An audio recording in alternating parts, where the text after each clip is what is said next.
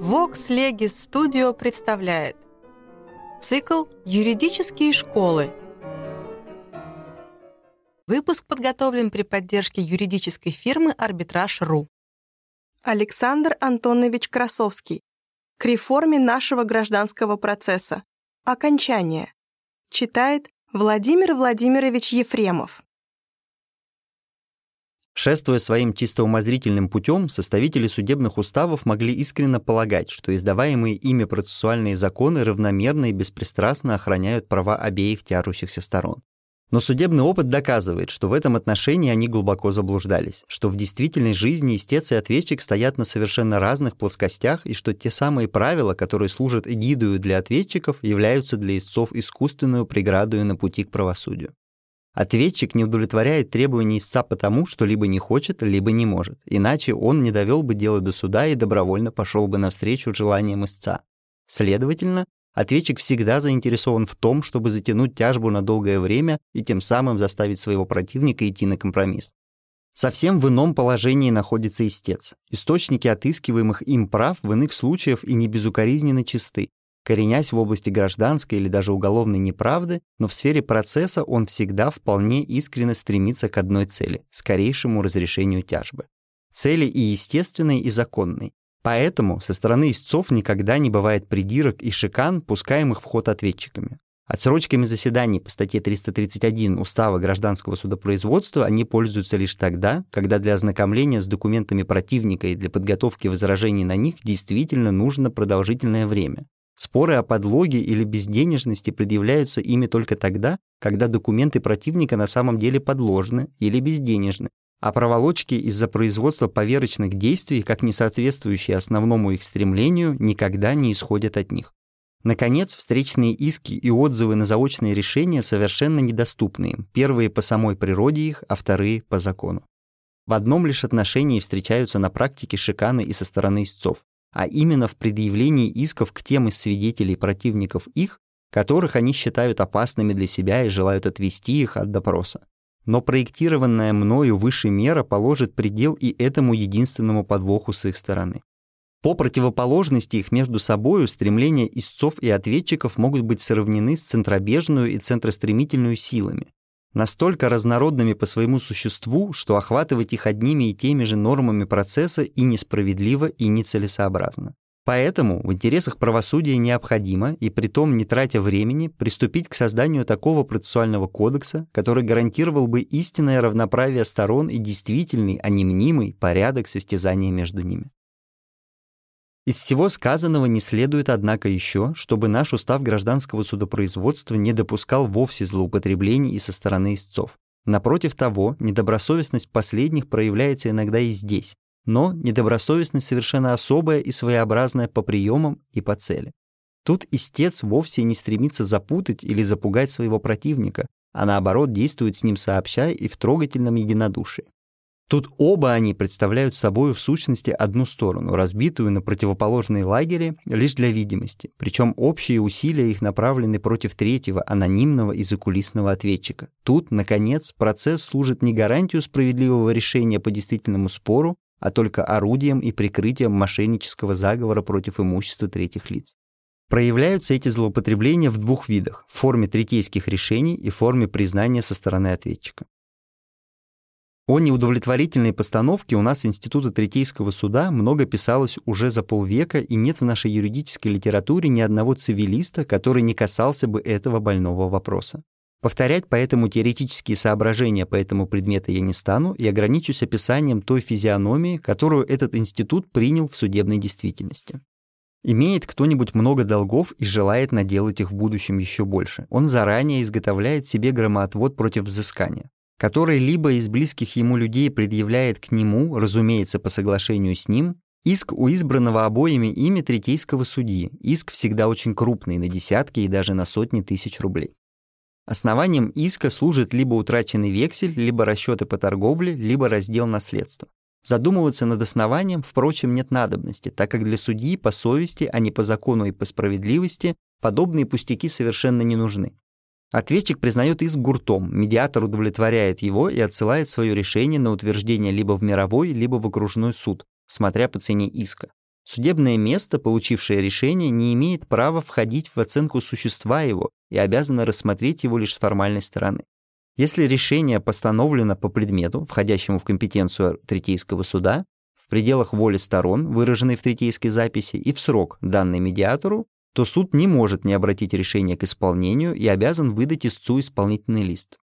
О существовании этого последнего кредиторы не знают и знать не могут, так что в течение более или менее продолжительного времени долги ответчика продолжают нарастать. Но наступает, наконец, момент, когда настоящие кредиторы предъявляют свои векселя или заемные письма к взысканию. Ответчик в этом случае никаким отсрочкам и шиканам обыкновенно не прибегает. Кредиторы скоро получают исполнительные листы, но как только они налагают руку на жалование или доходы должника, тот час же сказывается громоотводное значение третейского решения. Держатель исполнительного листа по этому последнему внезапно заявляет о своих правах. Взысканную сумму приходится распределять между всеми кредиторами пропорционально их претензиям. Взыскатель по третейскому решению имеет право, скажем, на 100 тысяч, а все прочие кредиторы, вместе взятые, лишь на 5 или на 10 тысяч. Первому, естественно, достается львиная доля, а всем остальным оставляются только крохи. Нечего и добавлять, что львиная доля поступает обратно в карман самого должника. Хотят далее А и Б, имеющие в кармане лишь по несколько сот рублей, завести в будущем торговлю или затеять какое-нибудь коммерческое предприятие. А признает перед третейским судом, что должен жене или матери Б 200 тысяч рублей, а Б делает совершенно такое же признание по отношению к жене или матери А. Иногда для приличия выбираются разные медиаторы, но нередко оба решения постановляются одним и тем же лицом. Полученные мнимыми кредиторами исполнительные листы хранятся до поры до времени в тайне. Засим А и Б приступают порознь к своим предприятиям. Дело ведут они безукоризненно честно. Сперва они пользуются у фабрикантов, оптовых торговцев и банков лишь малым кредитом. Но с годами доверие к ним увеличивается и кредит растет. Так, что по прошествии 5-6 лет суды товаром и деньгами получены ими уже, скажем, на 20 тысяч рублей. Тут-то и выступают жены и матери со своими фиктивными правами и быстро производят взыскание. Приступать к громоздкому и медлительному процессу о признании А и Б несостоятельными должниками у настоящих кредиторов нет охоты, и они довольствуются получением гривенника или двугривенного на рубль. Бывает, конечно, иногда, хотя и очень редко, что А и Б попадают в тюрьму, но и это их нисколько не страшит, так как выйдут они оттуда с капиталом, на который затеет опять новое предприятие, разумеется, на имя подставного лица. Но так как заключение несостоятельного должника под стражу ничего, кроме разве удовлетворения мести, не приносит, то большинство кредиторов предпочитают идти на мировую, и герои этой мошеннической проделки вместе с их пособником, третейским судьёю, остаются безнаказанными. Существует и другой, еще более явный и наглый способ залезания в чужой карман при благосклонном участии третейского суда. А предъявляет к Б иск о праве собственности на дом или имение, принадлежащем в действительности совершенно постороннему лицу. Жертвами этой подделки выбираются обыкновенно такие дома или землевладельцы, которые по разным обстоятельствам проживают вдали от своих имений. Б признает правильность иска, и так как существует судебный принцип, по которому признание ответчика считается лучшим против него доказательством, то имение присуждается медиатором истцу. Последний получает от судебного места исполнительные и вводные листы и становится полноправным хозяином чужого имения, выжить из которого его не так-то легко, ибо настоящий хозяин должен предъявить к нему особый иск о праве собственности и о признании его документов недействительными, то есть годами добиваться восстановления своих бесспорных прав. Мало того, благодаря неясности закона, фиктивному истцу возможно даже заручиться крепостным актом и перепродать чужое имение. По силе 167 и 168 статьи положения о нотариальной части старшие нотариусы, прежде чем утверждать крепостные акты, обязаны удостовериться в том, что переуступаемое имение действительно принадлежит лицу, переуступающему его. Но простираются ли эти законоположения на тот случай, когда имение переходит от мнимого ответчика к мнимому истцу? Ведь здесь нет добровольной переуступки, а есть принудительное постановление по этому предмету суда, хотя и третейского, но все же компетентного и законного, ничем не разнящегося от суда коронного. 893 статья Устава гражданского судопроизводства провозглашает, что вступившее в законную силу решение обязательно не только для тяжущихся, но и для суда и всех прочих присутственных мест и должностных лиц империи. Может ли поэтому старший нотариус ходить в оценку третейского решения и отвергать то, что признано судом? На практике вопрос этот решается двояк. Некоторые старшие нотариусы отказываются в утверждении крепостных данных по третейским решениям, и окружные суды в интересах справедливости становятся на их сторону. Но с точки зрения юридической отказ этот не может претендовать на легальность, ибо судебное решение утратило бы свой обязательный характер, если бы органы власти, приводящие его в исполнение, имели право препятствовать его осуществлению. Поэтому другие суды, руководствуясь юс стриктум, а не юс экум, предписывают старшим нотариусам строго сообразовываться с положениями 893 статьи и утверждать крепостные данные и по третейским решениям. При данной постановке Института Третейского суда коронный суд поставлен перед дилеммой либо санкционировать неповиновение закону, либо сознательно потворствовать самому наглому захвату чужой недвижимости под флагом законности. Идея Третейского суда бесспорно прекрасна, но когда идея воплощается в государственный институт, должна считаться не с абстрактную доктриною, а с явлениями реальной жизни, с теми формами, в которые она выливается в действительности. На практике же идея эта осуществляется у нас чрезвычайно редко. Из ста случаев обращений к Третейскому суду едва ли найдется один, когда стороны спорят на самом деле и действительно пропитаны таким уважением к избранному ими медиатору, что заранее готовы подчиняться его арбитражу. Во всех же остальных случаях нет ни спора, ни повода к нему, и существует лишь плохо прикрытая сделка мошеннического характера, причем медиатор выступает не в роли судьи, а в роли сообщника или пособника. Есть местности в России, например, вся западная половина Закавказья, где существуют даже под соответствующими вывесками целые конторы для изготовления третейских решений, причем содержателями их и, следовательно, профессиональными третейскими судьями являются разные отбросы судебных канцелярий. Бывшие мелкие чиновники, прогнанные со службы и нередко состоящие еще под судом за подлоги, растраты и прочие преступления. Или бывшие частные поверенные, лишенные права выступать по чужим делам. О доверии и уважении населения к подобным личностям не может быть и речи. Следовательно, обращаются к ним вовсе не за разрешением настоящих споров, а лишь для обличения в легальную форму преступного замысла, открывающего свободный доступ к чужому карману. Любопытны статистические данные, которыми я располагаю по этому предмету в отношении округа Кутаисского окружного суда.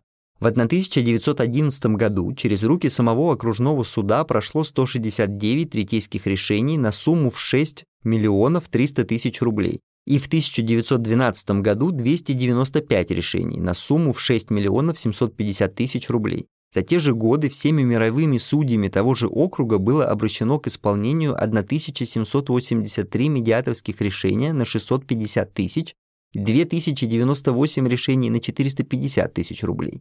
Причем авторами этих судебных актов являлась все одна и та же группа лиц с числом около 50 человек.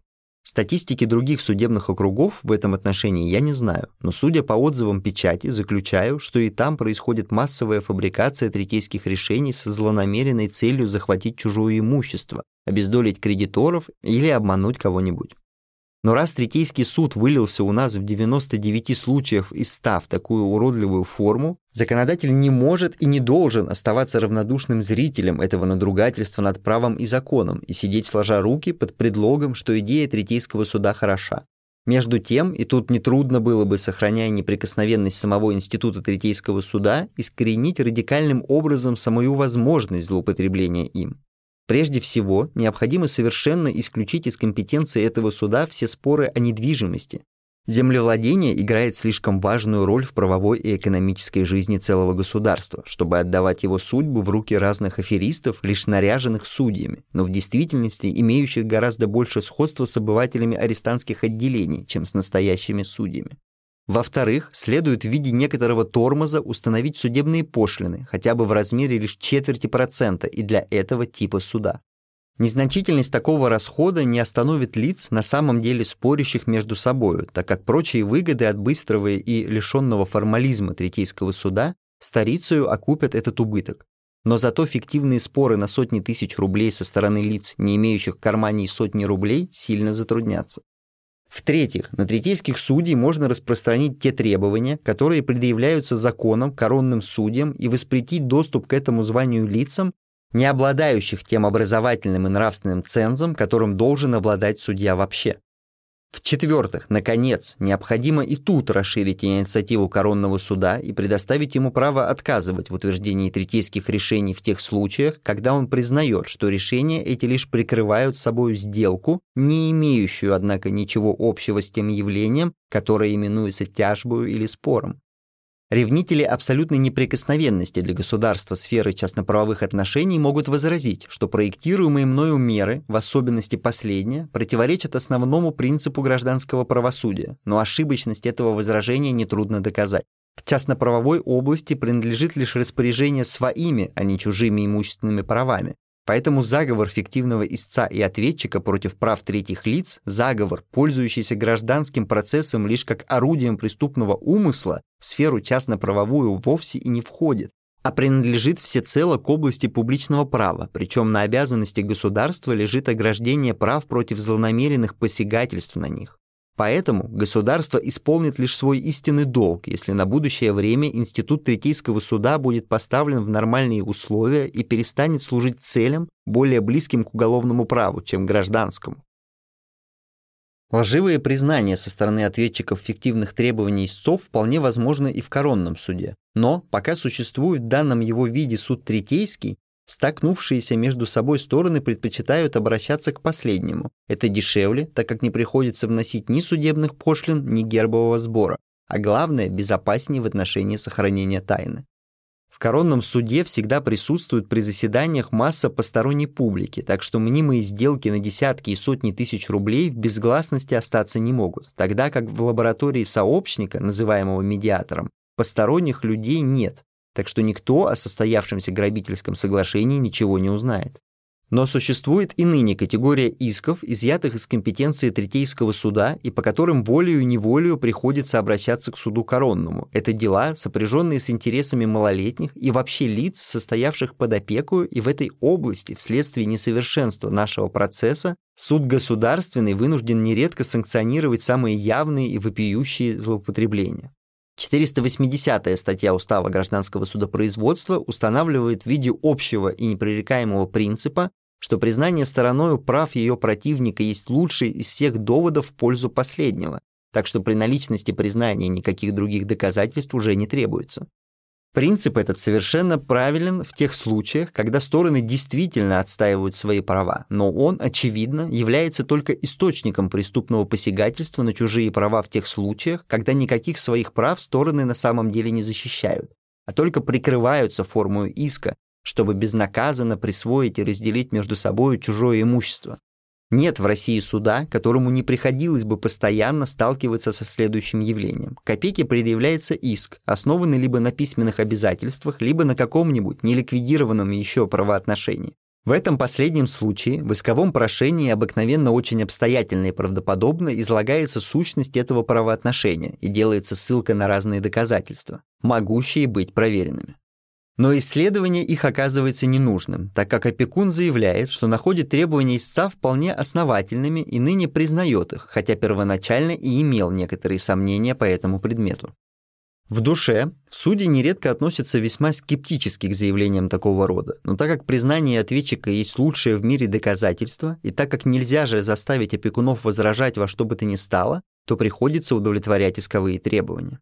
Несколько лет спустя обнаруживается, что векселя были подложенными или основание иска было измышлено, и что суд был невольным орудием в руках столкнувшихся между собой опекуна и фиктивного истца.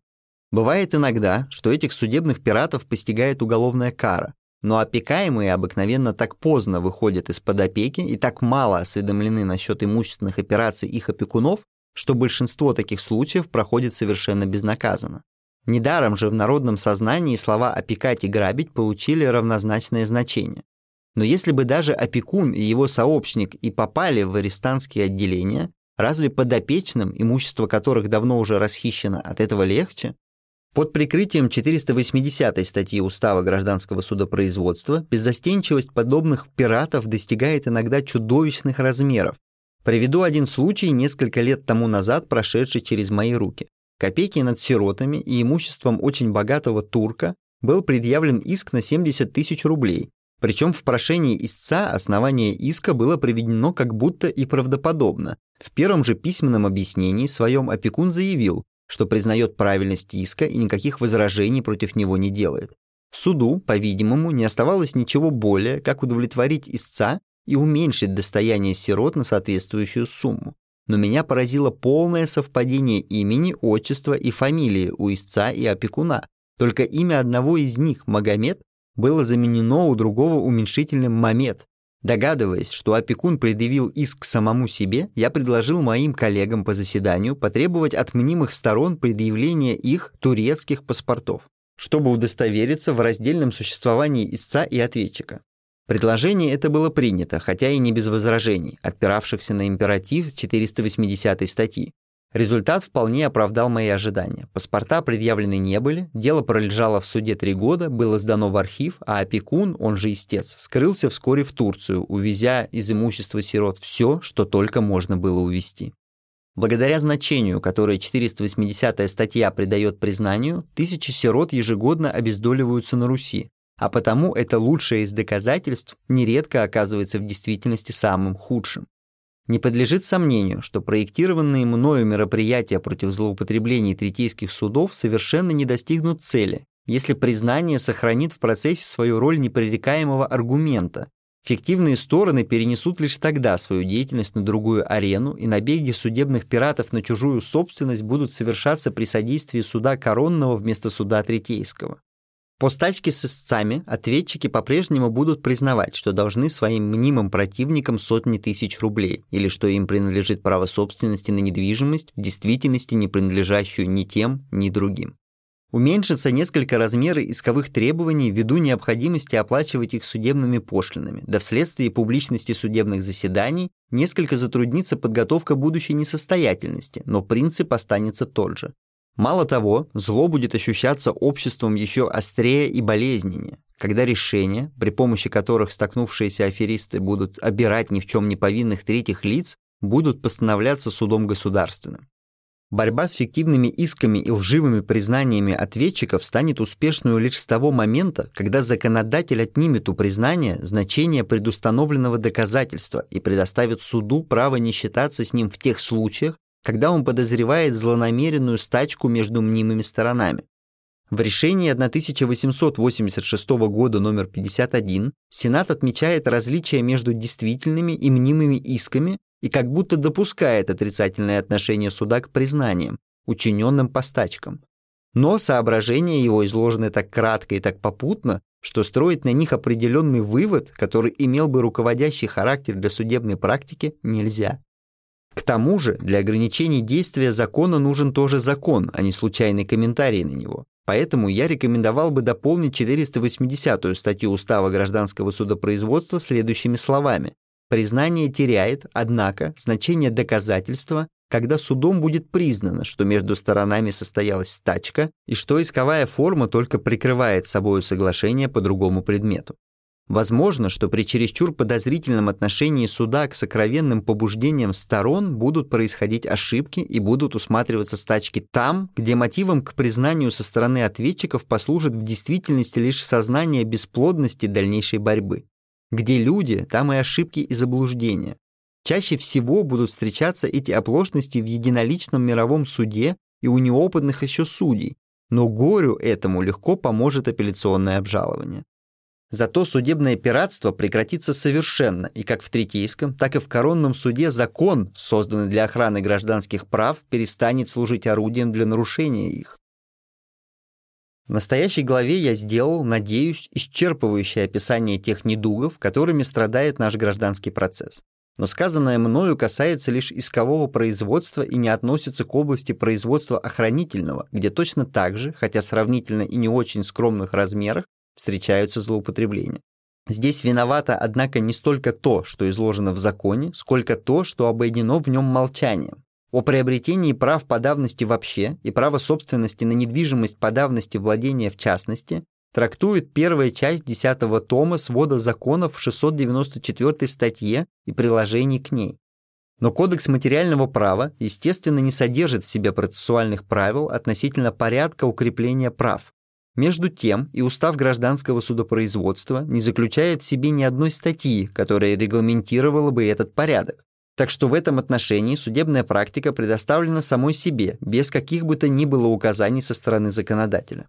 А роль последнего взял на себя Сенат, который в целом ряде решений восполнил по возможности пробелы закона и наметил процессуальные приемы, при помощи которых суд удостоверяется в том, что под предлогом закрепления за собою прав, приобретенных по давности владения, просители не захватывают чужой недвижимости. В этих видах судам предписывается не ограничиваться допросом свидетелей, могущих подтвердить факт давностного владения, но и запрашивать некоторые учреждения, а именно управление государственными имуществами и городские управы, о том, не принадлежит ли в действительности им та недвижимость, на которую претендует частное лицо. Благодаря этим сенатским разъяснениям города и казна более или менее обеспечены, хотя и тут нередки случаи, когда частные лица при содействии лжесвидетелей и вследствие небрежного отношения к своим обязанностям со стороны муниципалитетов и представителей казны укрепляют за собою городскую или казенную недвижимость. Но прочие физические и юридические лица по-прежнему остались совершенно беззащитными и ничем не гарантированы от сюрприза, что имения их вдруг окажутся укрепленными за мнимыми собственниками на основании их давностного будто бы владения и даже перепроданные во вторые и третьи руки. А ныне для любителей наживы нет ничего легче, как приобрести чужую недвижимость. Стоит лишь выставить несколько человек лжесвидетелей, которые удостоверяют все признаки давностного владения со стороны просителей, и последние получают владенные свидетельства, которые за сим превращаются ими в крепостные акты. Между тем, и это злоупотребление можно было бы, если бы не пресечь совершенно, то, по крайней мере, сильно затруднить, если бы свидетельские показания были вовсе исключены из ряда доказательств по этому предмету и заменены документами. Владение на праве собственности на протяжении целых десяти лет не может же, в особенности в современном быту, проявляться в одних только фактических действиях и обязательно должно выражаться в распоряжениях юридических, Настоящий, а не мнимый владелец недвижимости должен ежегодно уплачивать разные казенные, городские или земские сборы, взнос которых подтверждается соответствующими квитанциями. Должен хоть изредка вступать в переписку с разными учреждениями, должен, наконец, эксплуатировать свое имение и заключать с разными лицами договоры по этому поводу. Следовательно, письменные доказательства владения не могут не существовать, и лицо, добросовестно желающее превратить владение в собственность, само должно заботиться о том, чтобы собрать для суда надлежащие письменные доказательства правомерности и непрерывности своего владения. Засим, само собой разумеется, процессуальный порядок укрепления прав по давности владения должен перейти из сенатских разъяснений в текст закона, и устав гражданского судопроизводства надлежит дополнить твердыми правилами по этому предмету. Кроме положений, широко распахивающих дверь перед злоупотреблениями всякого рода и являющихся премию за судебное ловкачество, наш процесс содержит в себе немало таких правил, которые непроизводительным образом задерживают ход, а следовательно и разрешение дел. Либо порождать самоцельную и потому бесцельную процедуру, либо, наконец, служат мертвым законодательным балластом. Выше мне не раз уже приходилось упоминать о той волоките, которая порождается 269 и 270 статьей Устава гражданского судопроизводства, регламентирующими порядок представления сторонами приложений к их апелляционным жалобам, отзывам на заочные решения и встречным искам. Основаны эти законы на том соображении, что казна не должна ни терять, ни даже рисковать потерять причитающиеся ей судебные и гербовые сборы, и что сторона должна быть осведомлена о содержании бумаг, подаваемых ее противникам. Соображение это было бы, однако, правильно лишь в том случае, если бы цели этих нельзя было достичь иным, более простым и менее медленным способом. Между тем, найти другой путь, ведущий к ним, вовсе не так трудно. Судебные пошлины и гербовый сбор могут быть взысканы позднее с начислением пени за всякий просроченный день, а копии бумаг могут быть изготовлены канцелярией суда за двойную или даже за тройную плату. Случаи денежных потерь для казны были бы чрезвычайно редки, так как сторона, подающая одну из бумаг этих трех категорий, слишком заинтересована в деле, чтобы рисковать проигрышем последнего из-за нескольких рублей.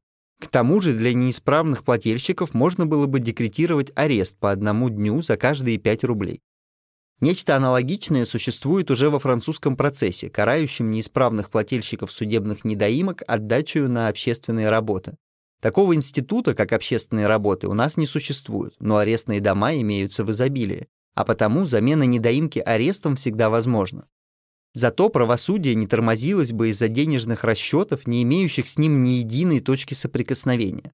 Но если и допустить даже, что казна будет изредка терять незначительные суммы, разве это достаточный мотив для дальнейшего сохранения порядка, вносящего в гражданское судопроизводство столь вредную волокиту?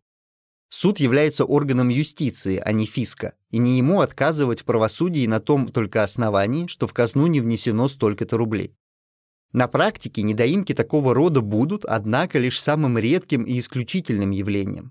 В первой главе я доказал уже, что судебные пошлины и копии не представляются своевременно ответчиками вовсе не по неосведомленности их в законе или по недостатку денег, а просто потому, что это удобный для них способ затянуть дело.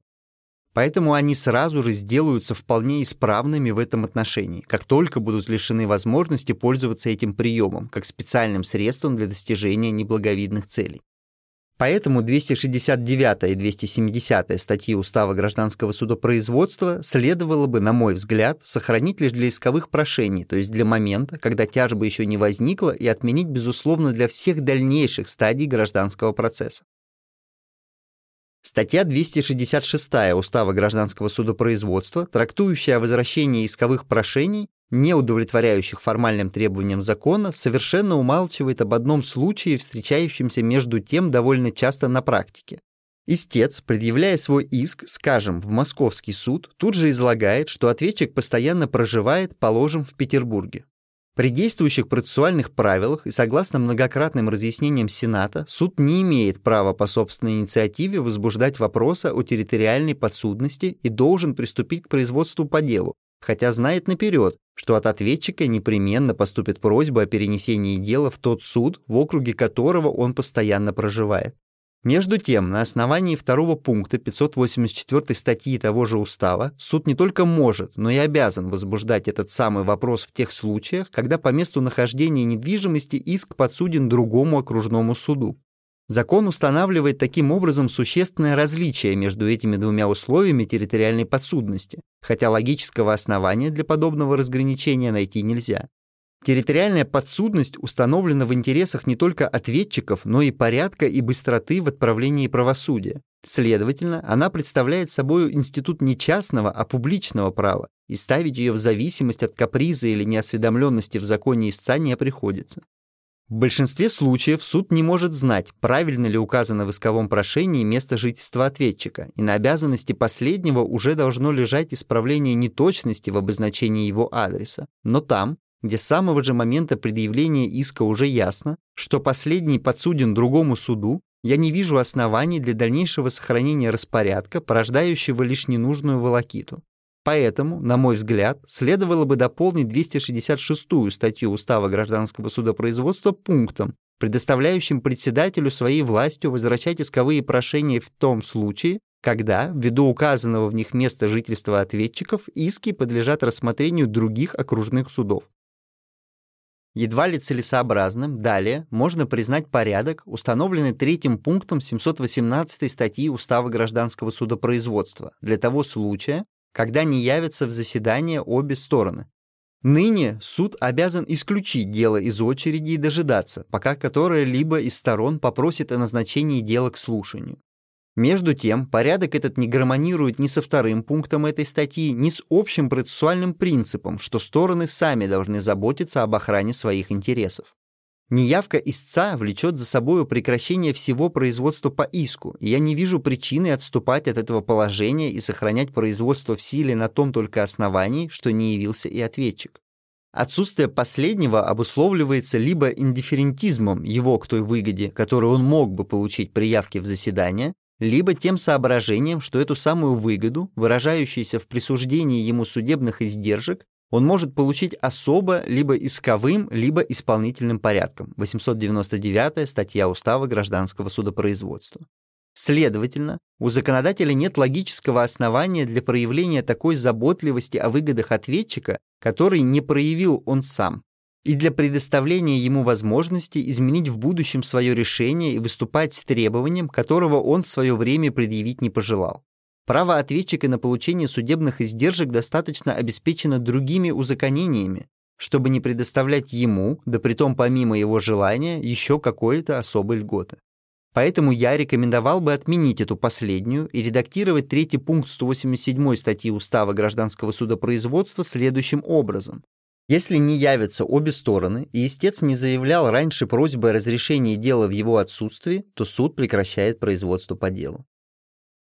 Таким же недосмотром со стороны составителей судебных уставов обусловливается и требование 731 статьи Устава гражданского судопроизводства о постановлении судом нового решения при подаче ответчикам отзыва на первое заочное решение.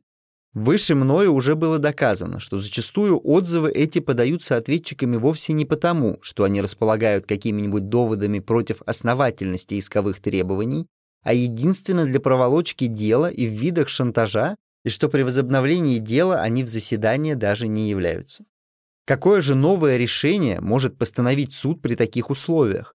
Очевидно, суд может только переписать прежнее решение, включив лишь в него несколько фраз о том, что ответчик подал либо вовсе не мотивированный, либо мотивированный лишь голословными утверждениями отзыв, который ровно ничего в дело не внес. Все же остальное решение, а именно история иска и оценка доказательств, представленных истцовую стороною, остаются без всяких перемен. Кому же, спрашивается, нужна бумага, именуемая новым решением, но в действительности представляющая собой лишь копию старого заочного. А между тем на составление ее уходит немало времени у судей и столько же времени тратится понапрасну канцелярию суда на переписку копий.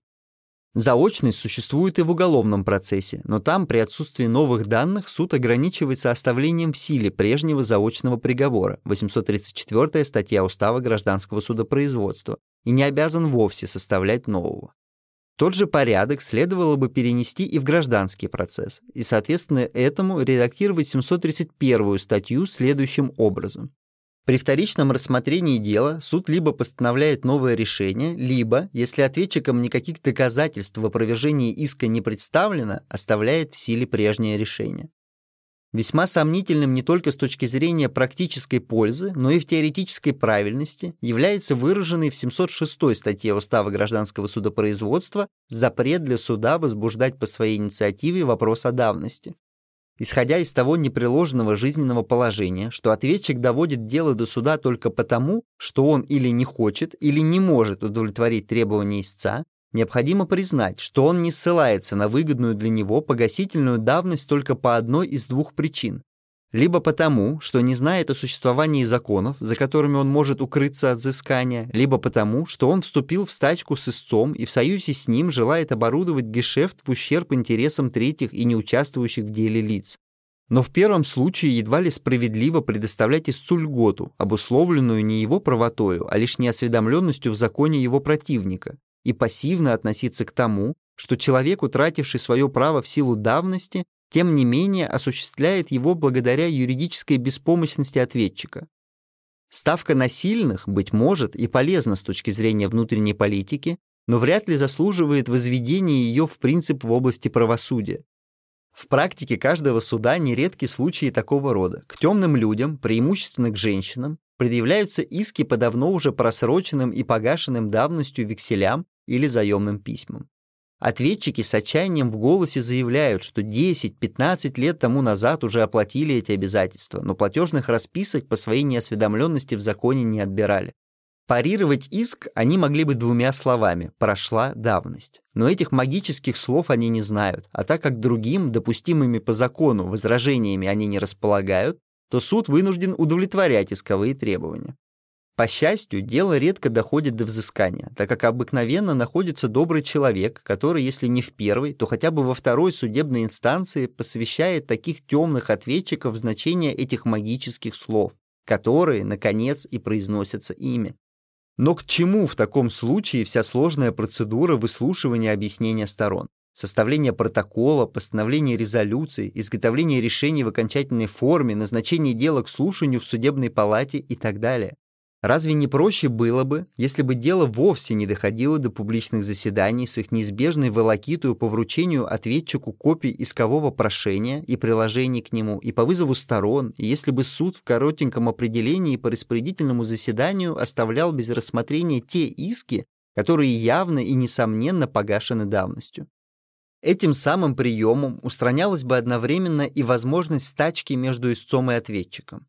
Закон 15 июня 1912 года отчасти пошел уже по этому пути, отказывая истцу в понудительном исполнении по акту, погашенному давностью, истечение кое с очевидностью явствует из самого содержания акта.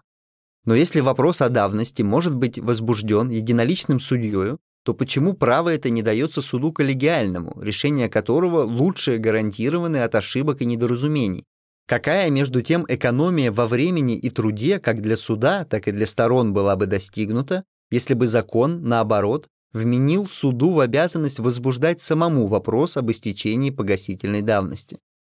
Но и с точки зрения теории, нынешнее невмешательство суда едва ли может найти себе оправдание. Устанавливая известные давностные сроки, законодатель стремится не столько к предоставлению имущественных выгод частным лицам, сколько к устранению слишком продолжительной неопределенности в правовых отношениях. Следовательно, давность есть институт публичного, а не частного права, и применение ее не должно стоять в зависимости от воли или неведения ответчика. Разумеется, речь может быть только о давности погасительной, истечение которой легко определяется по датам, указанным в бесспорных документах, а не о давности приобретательной, момент возникновения и характер которой выясняются только путем тщательного исследования. К тому же различие между процессуальную и материальную давностью скорее умозрительного, чем реального свойства, основывающееся на признаках и источниках этих двух видов давности, а не на юридической сущности их.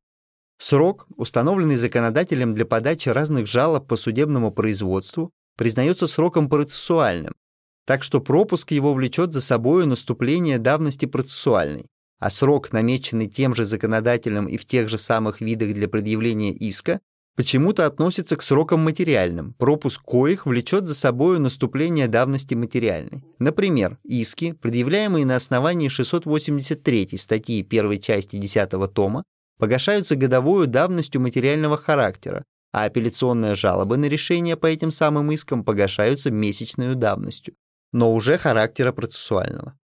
Если бы такое различие в классификации касалось вопроса академического, далекого от действительной жизни, к нему можно было бы отнестись равнодушно, как, например, по вопросу, принадлежат ли известные низшие организмы к животному или растительному миру. Но, к сожалению, отграничение материальной давности от процессуальной отражается на таком животрепещущем практическом деле, как отправление правосудия, и притом во вред последнему. Вопрос об истечении давности процессуальной суд не только может, но и обязан возбуждать по собственной инициативе. А для возбуждения вопросов о давности материальной почему-то необходим подчин одной из сторон, или вернее ответчика. Между тем, по сущности своей, исковое прошение решительно ничем не разнится от возражений на него в виде апелляционной, кассационной или частной жалобы, это только разные этапы одной и той же тяжбы, разные вехи, отмечающие собой поступательное движение одного и того же судебного спора. Цели законодателя совершенно тождественны в обоих случаях, одинаково преследуя интерес публичного, общественного характера и значения. Так чего ради, спрашивается, вносить в судебную практику такую, ни на каком реальном значении не основанную двойственность? Здесь, кроме того, сказывается и принципиальное противоречие. Если давность предназначена исключительно для обслуживания частных интересов, то и возбуждение вопроса об истечении процессуальной давности нужно предоставить усмотрению сторон и не отказывать в принятии, скажем, апелляционной жалобы, поданной через год, если против этого не возражает противная сторона. А если давность – институт публичного права, то нет логической причины устранять суд от охраны или защиты блага общественного. Не мешало бы расширить инициативу суда и по искам лиц, пользующихся правом бедности. Лица этой категории в большинстве случаев принадлежат к низшим и, следовательно, наиболее темным слоям населения, совершенно не осведомлены в законе и смутно различают возможное от недопустимого, желаемое от достижимого. Обращаться к содействию адвокатуры они не могут за недостатком средств, а потому исковые прошения от их имени пишутся разными подпольными ходатаями, почти столько же неосведомленными в этой области, как и они сами. Отсюда возникают иногда требования прямо абсурдные, либо по основаниям, либо по размерам их. Судебных пошлин и гербового сбора такие истцы не вносят. Взыскать с них вознаграждение за ведение дела противная сторона не может, так как за душой у них нет ничего, и потому они решительно ничем не рискуют, как бы нелепы не были их домогательства. Тем не менее, при действующем процессе суд обязан отнестись к этим искам совершенно так же, как и ко всем прочим, и уделять им время и труд, хотя полная несостоятельность их очевидна с самого же начала. Для иллюстрации приведу три случая из моей практики, хотя я мог бы привести их несколько десятков. Один писец какого-то правительственного учреждения за проезд зайцем по железной дороге был в административном порядке посажен на месяц под арест. А пока он отбывал это наказание, начальство уволило его, вследствие чего он лишился жалования своего по 30 рублей в месяц. Исходя из этих обстоятельств, писец предъявил к железной дороге иск о пожизненной пенсии по 360 рублей в год.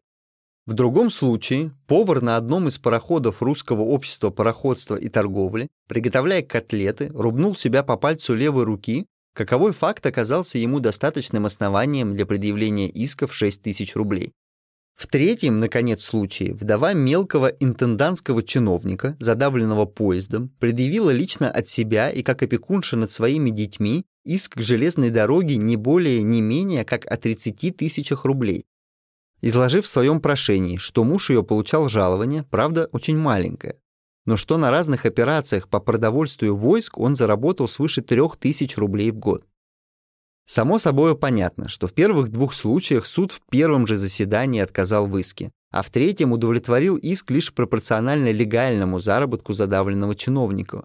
Но всю обрядовую процедуру пришлось провести по этим делам такую же, как и по всем искам, Пришлось гонять судебных приставов и рассыльных для вручения ответной стороне копий исковых прошений и повесток. Пришлось по несколько раз назначать и откладывать заседания за неврученностью повесток. Пришлось выслушивать и заносить в протокол объяснения сторон. Пришлось, наконец, писать решение в окончательной форме. На всю эту заведомо бесплодную канитель суд и канцелярия потратили в совокупности около десятка часов, то есть целые рабочие сутки. А так как на Руси подобные иски предъявляются сотнями, если не тысячами, то в общей сложности за даром теряются сотни и тысячи рабочих суток, весьма дорого оплачиваемых между тем государством. Причем жертва это приносится не ради какого-нибудь реального или идеального блага, а лишь из-за недомыслия темного люда и сочинителей их исковых прошений. Нецелесообразнее ли было бы в первых двух цитированных мною случаях если б суд сразу же и в распорядительном заседании постановил об оставлении исков без последствий, а в третьем известил бы истицу, что взятый ею критерий для определения ее убытков не может быть принят судом. Едва ли можно упрекнуть меня в желании создать лишнюю перегородку между имущими и бедными, ибо проектированная мною мера направлена не против прав неимущих, а лишь против злоупотреблений с их стороны. Возможны, конечно, абсурдные иски и от лиц имущих, но, во-первых, значительно реже, так как человек состоятельный не станет рисковать судебными пошлинами и прочими издержками из-за явно неосуществимых надежд. И, во-вторых, даже в случае заведомой несостоятельности его требований, государство, по крайней мере, не теряет средств, затраченных им на оплату судебных учреждений, а ответчик получает вознаграждение за причиненное ему беспокойство. Ничего худого не произошло бы, впрочем, и тогда, если б суду было предоставлено по всем искам вообще право отказывать в даче дальнейшего хода тем из них, которые страдают органическими пороками и по юридическим основаниям ни в каком случае удовлетворению подлежать не могут. Чрезмерным ригоризмом отличаются далее 452 и 453 статьи Устава гражданского судопроизводства. При необходимости истребования подлинного документа, находящегося в делах или актах другого судебного или правительственного места, тяжущемуся выдается свидетельство в том, что документ этот необходим суду и должен быть представлен к известному сроку. Свидетельство эта сторона должна представить лично или при прошении подлежащему учреждению, которое и пересылает документ в суд. С точки зрения выраженного в 367 статье того же устава принципа, что суд ни в каком случае сам доказательств и справок не собирает, такому порядку нельзя отказать последовательности. Но практическим результатом его является затяжка дела и лишние трудности для сторон. Если тяжущийся лично представляет свидетельство суда, то ему по много раз приходится наведываться в то учреждение, в котором находится нужный документ, и выслушивать столь обычное в наших канцеляриях «приходите завтра». И если он переслал свидетельство по почте, то он рискует, что его прошение застрянет в канцелярских трясинах или же будет оставлено без движения из-за гербовой марки не того достоинства, которое в данном случае нужно. Я лично не знаю почти случаев, когда документы пересылались бы в суд в назначенный срок и когда не приходилось бы откладывать дело именно из-за этой причины.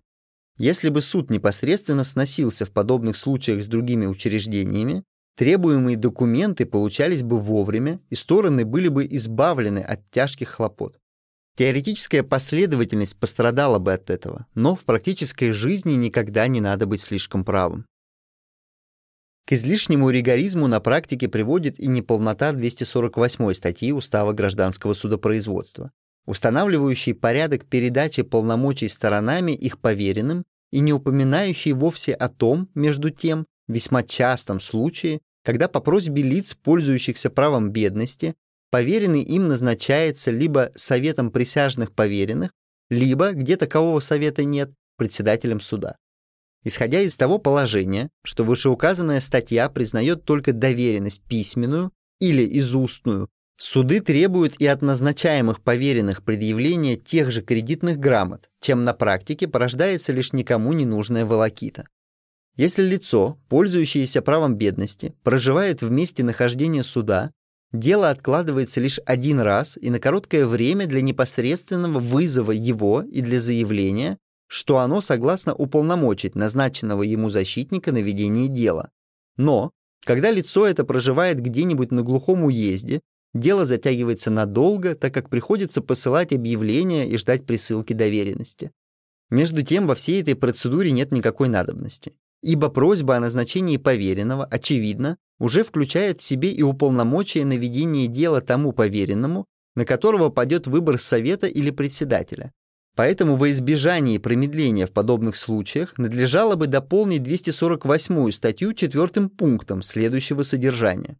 Поверенные, назначенные по просьбе лиц, пользующихся правом бедности, советом присяжных поверенных или председателем суда, в особой доверенности не нуждаются.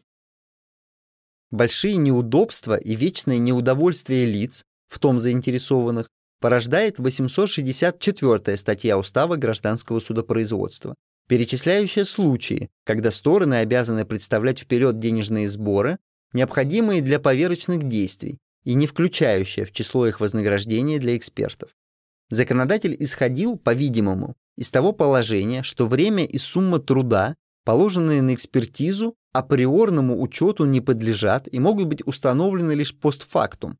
Но он упустил при этом из виду два обстоятельства. Первое что сторона, просящая о производстве экспертизы, должна же быть осведомлена хотя бы о приблизительной стоимости ее, так как при очень крупных издержках она, быть может, и отказалась бы от этого поверочного действия. И второе, что при данном распорядке получение экспертами вознаграждения решительно ничем не гарантировано.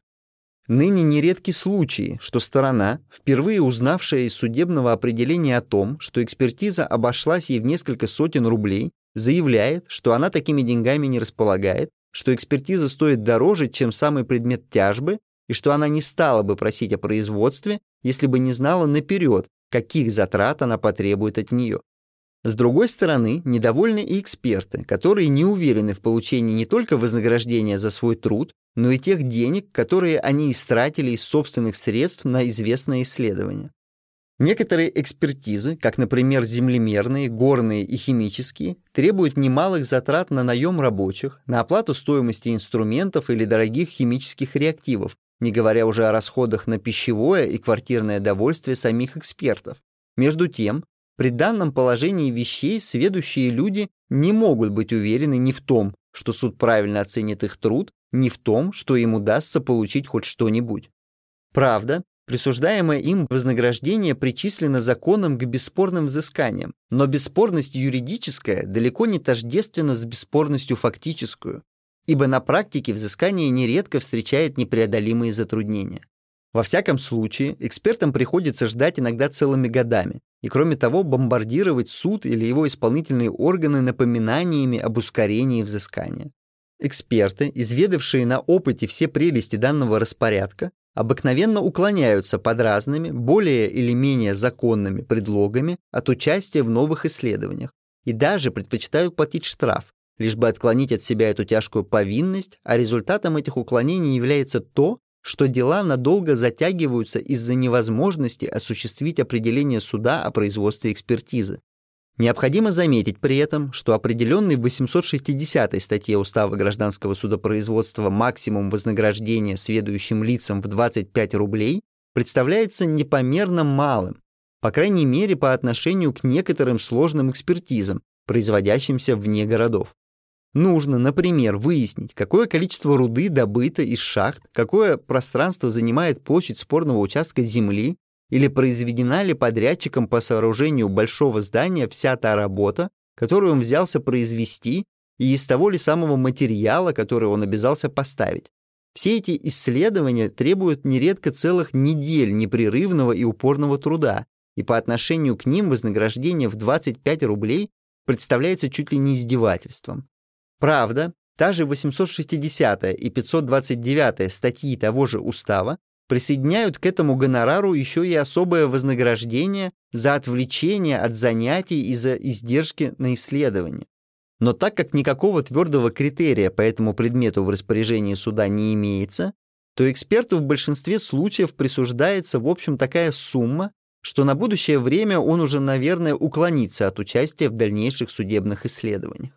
Если точная стоимость экспертизы действительно не может быть выяснена наперед, то ничто не препятствует суду предугадать приблизительную стоимость ее или навести по этому предмету предварительные справки и за сим потребовать от сторон представления впредь максимума предлагаемого расхода с тем, чтобы излишек был возвращен, если окажется, что экспертиза обошлась дешевле. Необходимо при этом для продолжительных и сложных экспертиз повысить гонорар сведущих лиц по крайней мере до 300 рублей. При соответствующем изменении 860 и 864 статьи Устава гражданского судопроизводства стороны и эксперты знали бы наперед, первые, во что обойдется им исследование, а вторые, выгодно ли им брать последнее на себя. Так что и те, и другие были бы избавлены от неприятных сюрпризов. Некоторые суды и теперь устраняют коллизию между законом и требованиями жизни тем, что обязывают сторону, просящую об экспертизе, представлять в обеспечении расходов по исследованию известную сумму денег, но подобный прием на формальную легальность претендовать не может и потому нередко встречает противодействие со стороны судебных палат. Если в некоторых статьях своих устав гражданского судопроизводства страдает неполнотою, то зато в некоторых других ему может быть сделан упрек в излишней регламентации. Целых три статьи с 694 до 696 посвящены постановке перед разрешением дел вопросов, в которых между тем нет решительно никакой необходимости и которые ни в одном суде никогда не ставятся. В жизни вопрос и ответ предполагают по меньшей мере двух разных лиц, из коих один вопрошает, а другой отвечает. Но человек, вопрошающий самого себя, и притом в письменной форме, в среде умственно нормальных людей никогда не встречается. Между тем, вышеуказанные статьи закона ставят суд в положение именно такого человека, заставляя его вступать в какой-то диалог с самим собою. Вытекающие из требований истца или возражений ответчика вопросы изложены уже в исковом прошении, в письменных объяснениях и в протоколах заседаний, и совещание судей другого предмета, кроме них, не имеет и иметь не может. Поэтому выделение их в особые вопросные пункты представляет собой совершенно бесплодное занятие, такое же бесплодное, как если бы человек, садящийся за работу, письменно ставил себе вопросы. А. Что намерен он создать? Б. В какую сторону должен направить свою мысль или свое исследование? С. Нужно ли доказать или опровергнуть известные положения и так далее. Знакомство с предметом включает уже в себя и вывод из него, так что ответ выливается прямо и непосредственно, и для появления своего на свет вовсе не нуждается в акушерских приспособлениях. Можно представить по любому делу десятки вопросов и все же не ответить на них вовсе, или ответить неудовлетворительным образом в решении, и можно наоборот, не ставить ни одного вопросного пункта и разрешить дело обстоятельно и всесторонне. Центр тяжести находится в решении, а не в тех путях, которыми судьи пришли к нему а потому пути эти никакого интереса ни для кого не представляют. Тем более, что из подробно обработанных мотивов и стороны и высшая судебная инстанция всегда имеют возможность заключить, были ли судом приняты во внимание все обстоятельства дела. Мне много раз приходилось справляться у гражданских судей различных окружных судов, соблюдается ли ими, хоть изредка, требования вышеуказанных статей Устава гражданского судопроизводства, и я всегда и неизменно получал один и тот же ответ, что никогда, и что само существование этих статей основательно забыто судебную практику. Статьи эти, по всей вероятности, были безо всякой критики заимствованы из устава уголовного судопроизводства и притом из того раздела, который относится к присяжным заседателям. Там вопросы и ответы имеют глубокий смысл. Во-первых, потому, что вопрошает одно лицо, суд, а отвечает другое, весь состав присяжных заседателей. И во-вторых, потому, что только этими вопросами гарантируется обсуждение присяжными всех существенных сторон дела, в коронном же уголовном суде постановка вопросов также не нужна, как и в гражданском суде, но в этом последнем можно забыть об этом процессуальном придатке, тогда как в уголовном суде ему почему-то придается первостепенное значение. Добрая половина России, вся Сибирь, Привеслянская губерния, Закавказье, Туркестан, Закаспийская область и Остзейский край не имеют института присяжных заседателей, так что вопрошать там некого, а между тем и там на протяжении целого полувека и суды, и судебные палаты тратят колоссальную массу времени на постановку самим себе и обсуждение вопросных пунктов, никому и ни для чего не нужных. Там, где действует один лишь коронный суд, приговоры обязательно должны быть подробно мотивированы, и потому без вопросных пунктов апелляционная инстанция или кассационная Сенат всегда имеют полную возможность установить, все ли обстоятельства дела подвергнуты обсуждению со стороны низшего судебного учреждения или не все. Той уже ненужностью отличаются и целых 13 других статей Устава гражданского судопроизводства, а именно с 485 до 498, посвященных присяге как судебному доказательству. За 50 лет существования судебных уставов во всех российских судах едва ли можно насчитать более двух-трех десятков случаев, когда стороны прибегали бы к этому виду доказательств, а за нынешнее столетие об этих случаях даже вовсе не слыхать.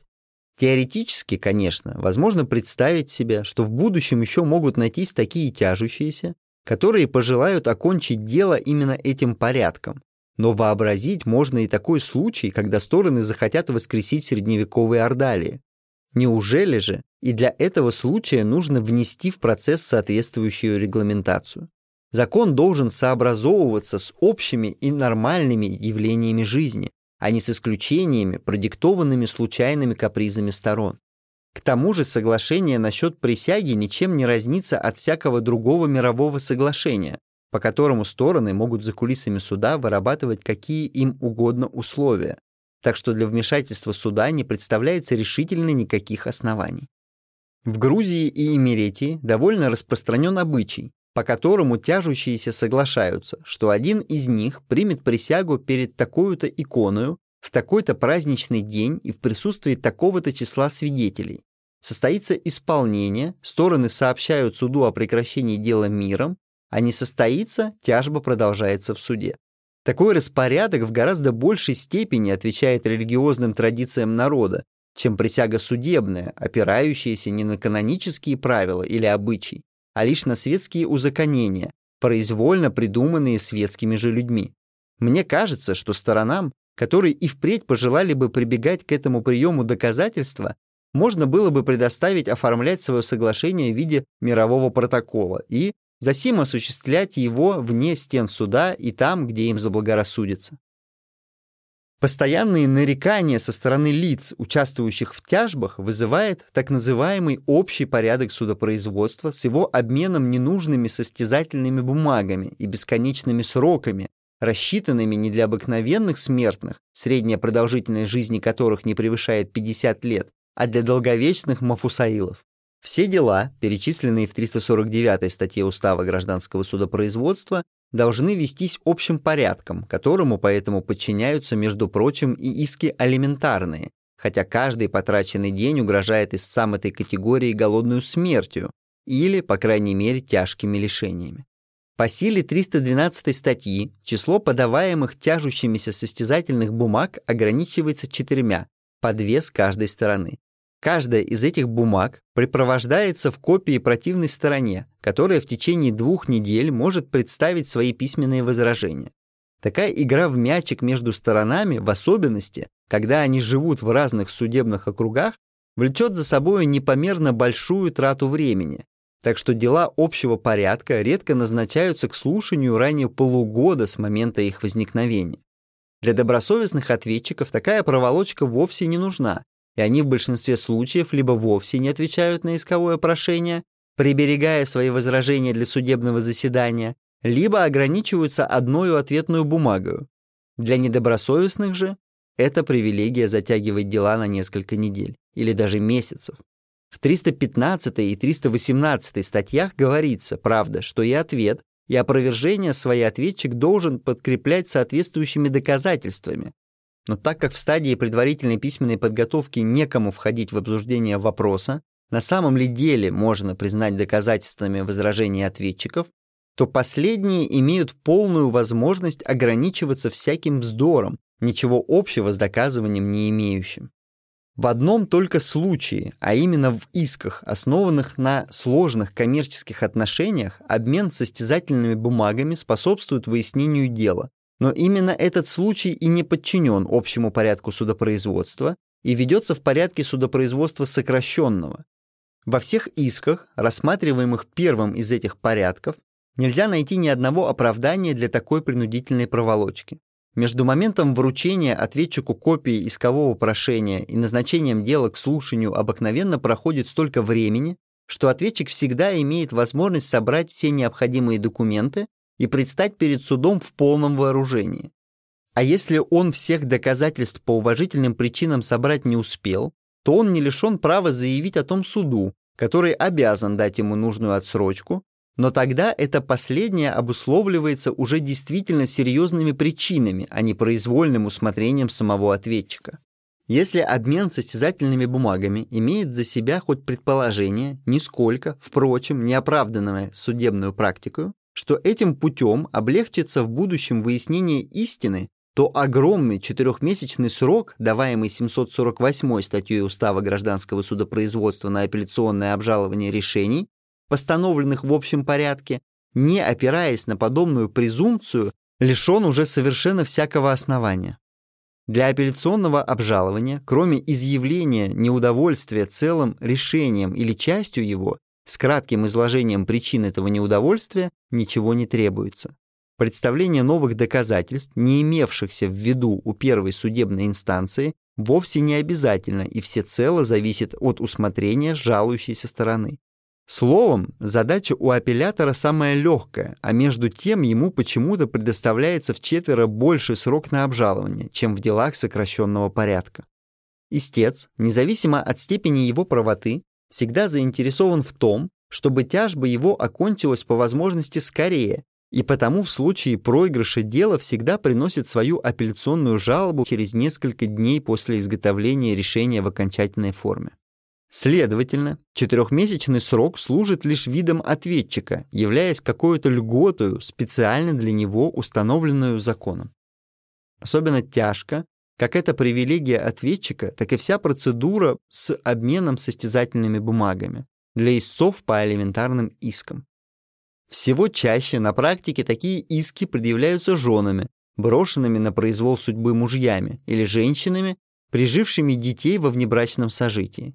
В обоих этих случаях истицам дорог каждый месяц, даже каждый день, а между тем именно по этим делам наш гражданский процесс, сверх всех тех многочисленных льгот, о которых я говорил уже в первой главе, предоставляет ответчикам еще новую льготу в течение целого лишнего года отказывать в куске хлеба женам и детям, которых они обязаны по закону содержать. Алиментарные тяжбы и без того требуют очень продолжительного времени, так как допрос свидетелей по ним неизбежен. А тут, безо всякой уважительной причины, сам закон создает еще вредную во всех отношениях волокиту. Руководствуясь соображениями целесообразности и гуманности, председатели судов ставят обыкновенно такие алиментарные иски на суд в сокращенном порядке судопроизводства. Причем ответчики, по неосведомленности их в законе, лишь редко протестуют против этого.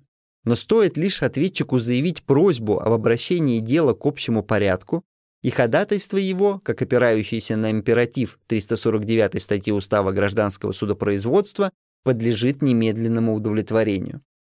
Выгоден этот общий порядок только для казенных и приравненных к ним учреждений в том смысле, что он отвечает издавна вкоренившейся в них бюрократической инертности, требующих длинных сроков для самых пустяшных действий и распоряжений. Выгоден он, впрочем, лишь тогда, когда казенное учреждение является ответной стороною.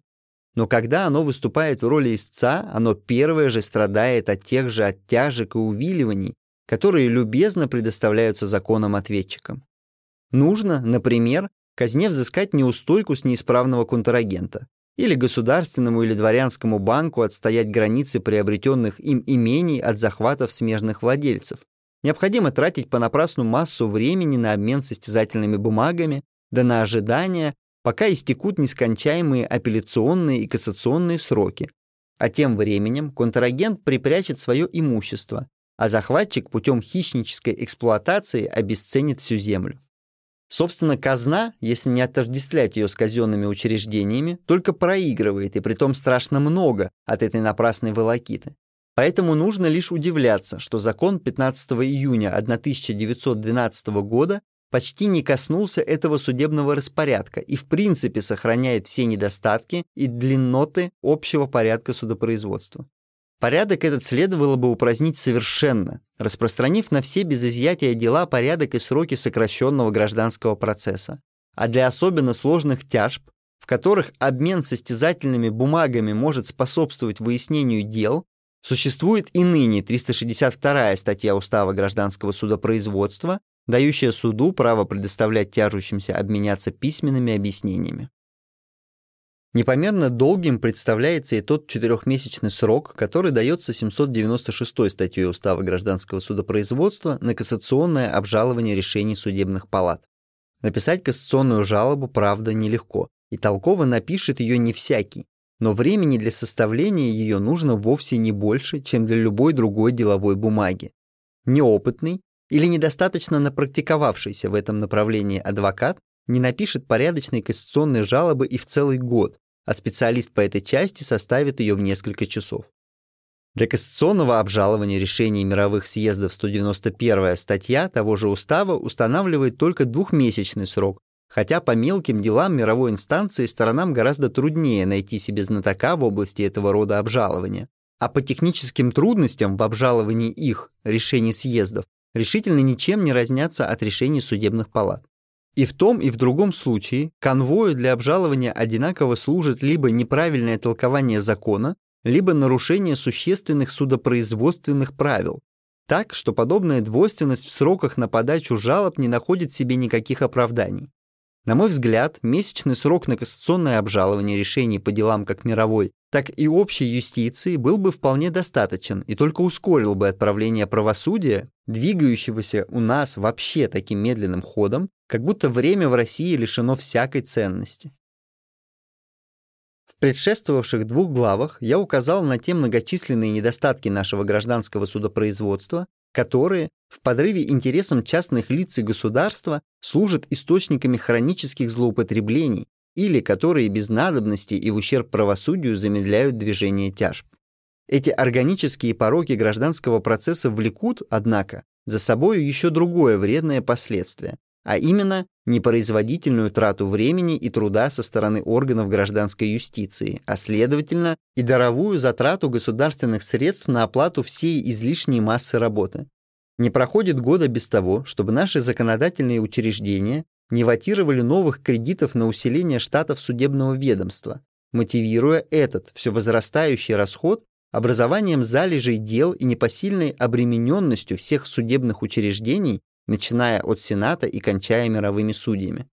За последние десятилетия бюджет Министерства юстиции увеличился более чем вдвое, и государство сравнительно с 1903 годом затрачивает на эту отрасль управления лишних 54 миллиона.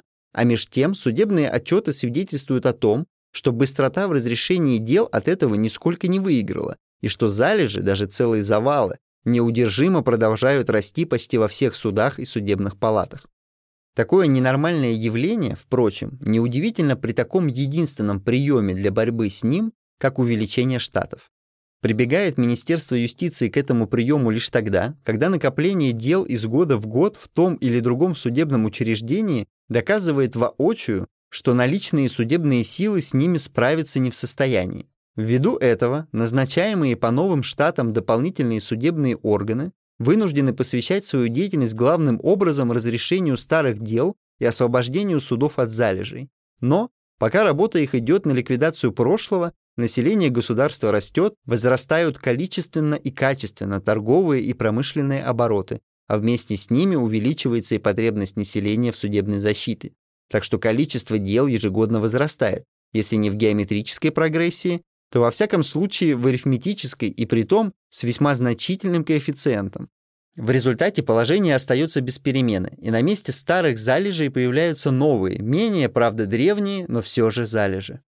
Чтобы установить хоть некоторое соответствие между суммой работы и силами судебных деятелей, нужно было бы сразу удвоить сверху донизу все судебные штаты. Но для этого государству, переобремененному и без того содержанием несметных полчищ чиновников, пришлось бы ассигновать ежегодно лишних 25-30 миллионов, не считая будущих расходов на пенсии. Но и такая героическая мера оказалась бы только паллиативом, ибо по прошествии примерно 10 лет нормальный рост в количестве дел опять вернул бы судебные учреждения к прежнему состоянию несоответствия сил с массой работы. Необходимо поэтому для правильной постановки юстиции найти другой исход, который менее истощал бы платежные силы народа и в то же время давал бы судебным деятелям возможность справляться с их задачами не только в смысле лихорадочного сплавления дела, как это нередко бывает теперь, а и в смысле вдумчивой обработки и оценки судебного материала. Сказанное мною в предыдущих главах содержит уже в себе указание на такой исход.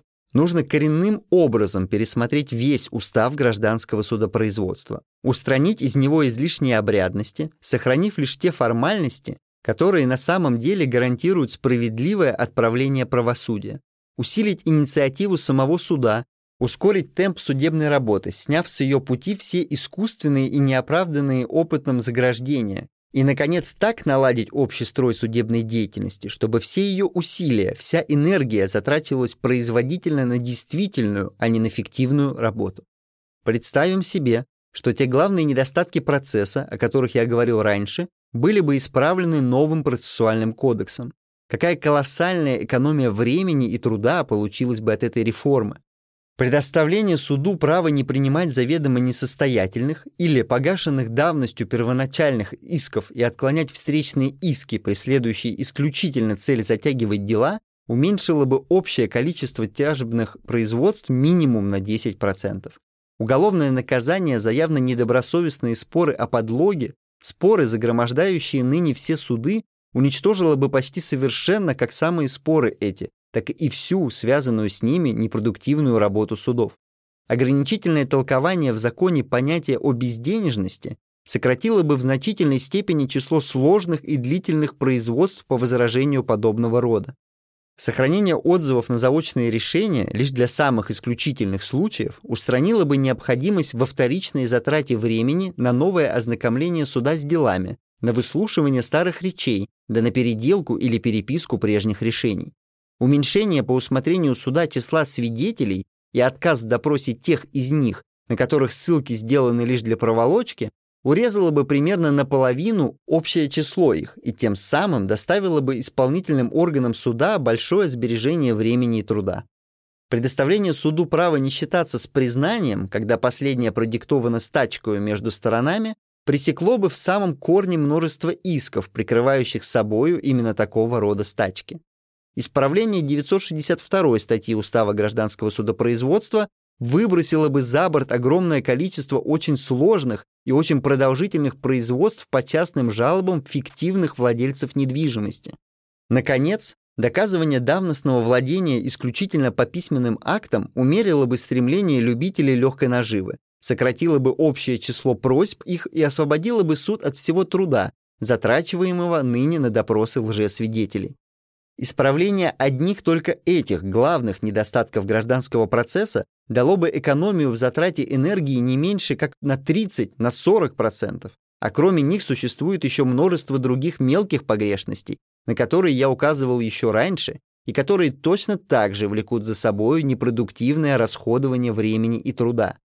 Можно, однако, пойти еще дальше в деле сбережения сил, заменив трехчленный состав суда единоличным судьей во всех тех случаях, которые по простоте и несложности их никакого коллегиального обсуждения не требуют. Подобно тому, как это делалось раньше и по упрощенному судопроизводству, и как это будет делаться по понудительному исполнению. Сюда относится все охранительное судопроизводство с включением утверждения духовных завещаний и утверждения в правах наследства. Если по мировой подсудности дела этой категории могут быть вверены единоличному мировому судье за исключением утверждения завещания, то я не вижу причины по общей подсудности изменять этот порядок и представлять трех членов суда к работе, которая также хорошо может быть выполнена одним. Суд коллегиальный – учреждение дорогое, и время его нужно беречь для дел действительно серьезных и действительно требующих совместного обсуждения. Между тем, все охранительное судопроизводство так элементарно и так формально, что из ста случаев разве только по одному возникает какой-либо вопрос, вызывающий необходимость в дебатах. Положим, что на каждое охранительное дело уходит не более пяти минут. Но так как ныне у каждого члена суда и в каждом заседании имеется в докладе не менее десятка их, то в общей сложности суд теряет на них каждый раз два или три часа. Единоличный судья тратил бы на них столько же времени, но зато два других члена суда сберегли бы свои часы для более важной работы. Жалобы на определение единоличного члена суда могли бы приноситься окружному суду, который рассматривал бы таким образом лишь некоторые, а не все дела. Такой порядок освободил бы, кроме того, и судебные палаты от массы совершенно ненужной работы можно было бы далее разгрузить суд и от всех вопросов, связанных с дачей ухода отзывом на заочные решения, частным и апелляционным жалобам или составлением их без движения, ибо и то, и другое до такой степени формально и бесспорно, что компетенция товарища председателя, разрешающего ныне эти вопросы по отношению к исковым прошениям, могла бы быть распространена и на них, и притом с очевидной выгодой для сторон, так как вопросы эти разрешались бы немедленно и не откладывались бы до будущих заседаний суда. Масса времени за сим уходит непроизводительно на изложение решений в окончательной форме. Судебная статистика доказывает, что апелляционные жалобы приносятся далеко не по всем делам, а только наполовину их. Для кого же и для чего, спрашивается, должны писать по остальным делам обширные решения, поглощающие у каждого члена суда или палаты по несколько часов? Не проще ли было бы, если присутствующие в заседании стороны обязывались законом тут же заявлять о своем удовольствии или неудовольствии, а отсутствующие подавать свои письменные заявления о том же не позже, как в двухнедельный срок со дня провозглашения резолюции. Весьма возможно, что и при этом условии многие решения будут излагаться понапрасно. Но если от предполагаемого мною распорядка уменьшится хотя бы на одну четверть общее количество решений, изготовляемых ныне специально для судебных архивов, то и тогда экономия во времени и силах получится огромная.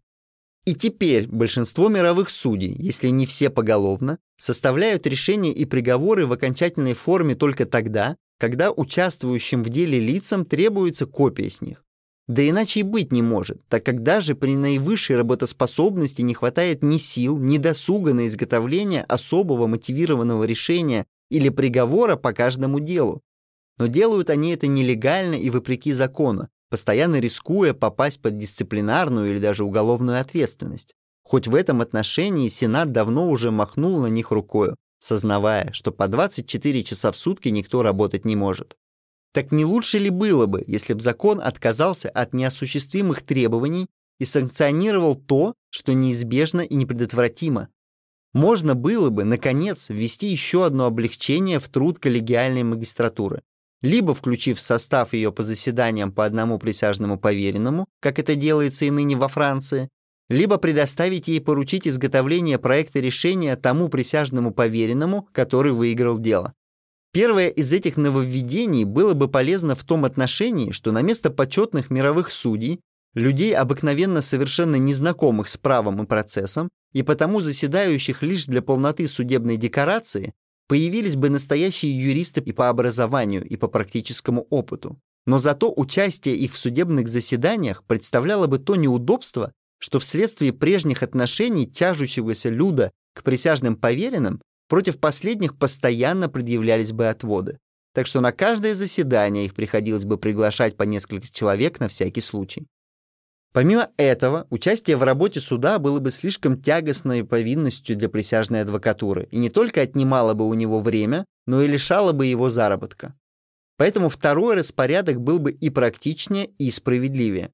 Число проектов решений, поручаемых присяжным поверенным, можно было бы ограничить десятью, двенадцатью в год на каждого человека, что нисколько не переобременило бы их, и сами присяжные поверенные охотно пошли бы навстречу этому новшеству, так как оно доставило бы им возможность придать состоявшимся в их пользу решениям наиболее полную и убедительную обработку. Разумеется, проекты эти не должны иметь обязательной силы, и санкция их всецело должна оставаться в руках магистратуры, или, вернее, члена докладчика. А чтобы судьи не сваливали всей своей работы или большей части ее на адвокатов там, где последних очень много, как, например, в столицах и наиболее крупных городах, можно было бы установить в виде нормы, чтобы число решений, поручаемых присяжным поверенным, не превышало 10-15% общего числа, приходящегося ежегодно на долю каждого члена суда или члена палат. Совокупность предлагаемых мною нововведений сократила бы наполовину работу всех судебных учреждений. На многие годы освободила бы государство от необходимости ассигновывать дополнительные миллионы рублей на усиление штатов, и сверх всего этого дало бы возможность членам магистратуры стать на высоту своего правового и нравственного призвания, сделаться настоящими судьями, а не рабочими судебной фабрики. Ныне члены магистратуры, а в особенности члены гражданских отделений окружных судов, до такой степени завалены и подавлены непосильную работу, что справляться с количеством ее они могут не иначе, как в ущерб качеству ее. Каждому из них приходится в среднем заседать 5-6 раз в месяц, а так как заседания лишь редко заканчиваются в первые сутки, а обыкновенно захватывают и следующий день, то на участие в одних лишь судебных заседаниях уходит около 10 дней в месяц.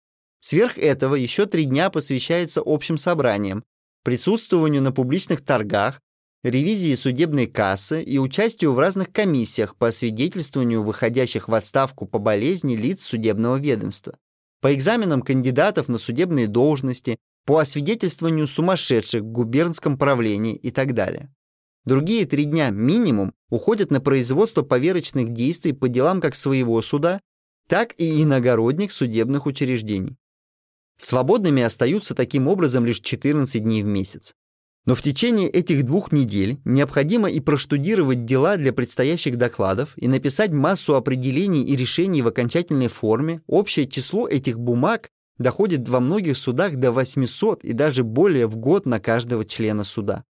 Человек со средней памятью, не могущий довольствоваться однократным прочтением дела для доклада и со средним дарованием, не позволяющим ему быстро, сразу и прямо набело писать решения и определения, а таких людей всюду гораздо больше, чем людей особо одаренных природою, такой человек должен работать по 8, по 10 часов в сутки, то есть не менее, чем фабричный рабочий, механический труд которого не требует между тем умственного напряжения.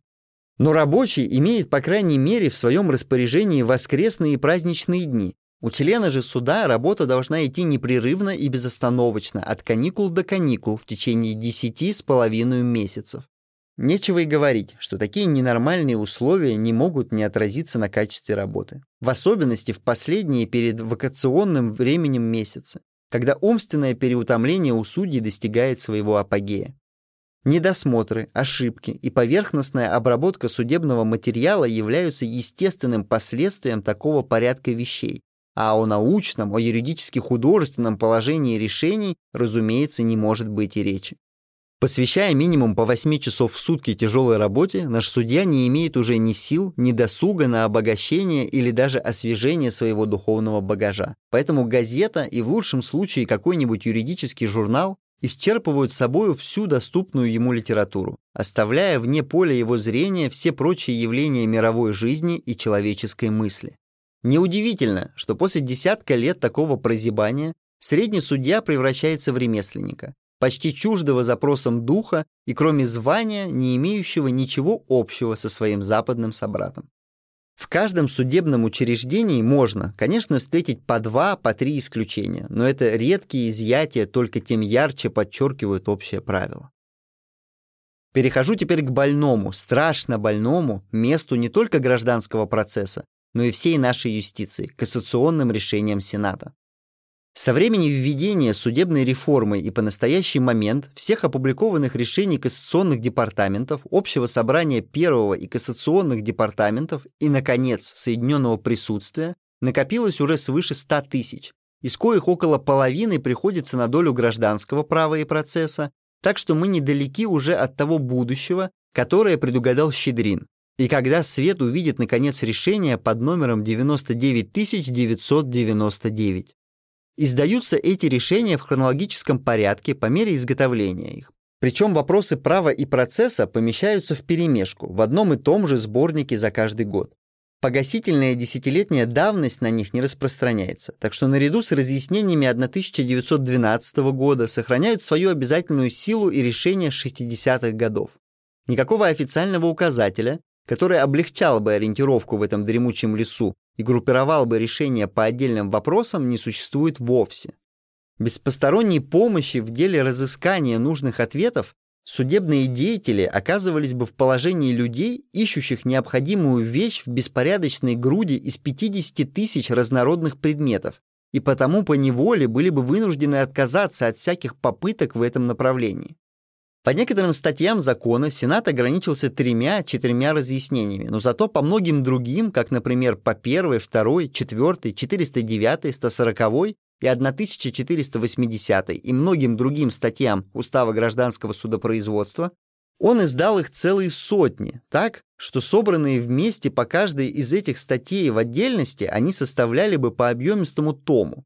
Само собой понятно, что такая масса разъяснений в сущности не выясняет, а только затемняет вопросы, ибо не объясняет ничего, поскольку объясняет слишком много.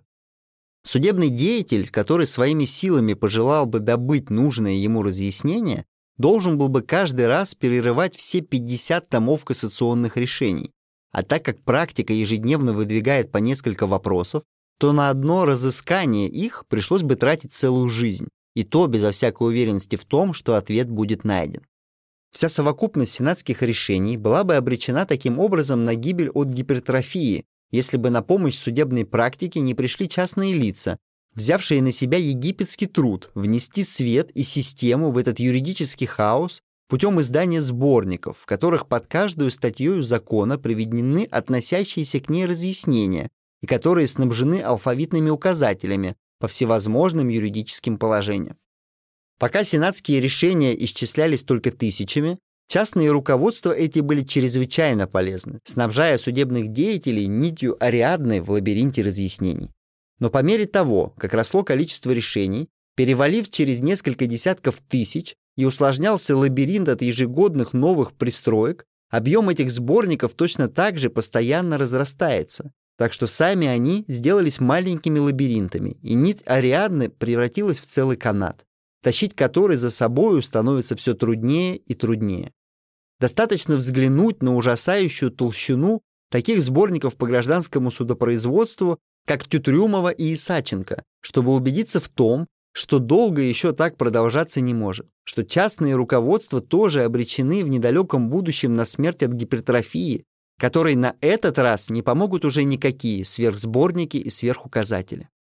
В настоящее время даже опытные судьи становятся в тупик перед сенатскими решениями дающими так много разъяснений в самых различных направлениях, что они недоумевают, на котором же из них остановиться наконец.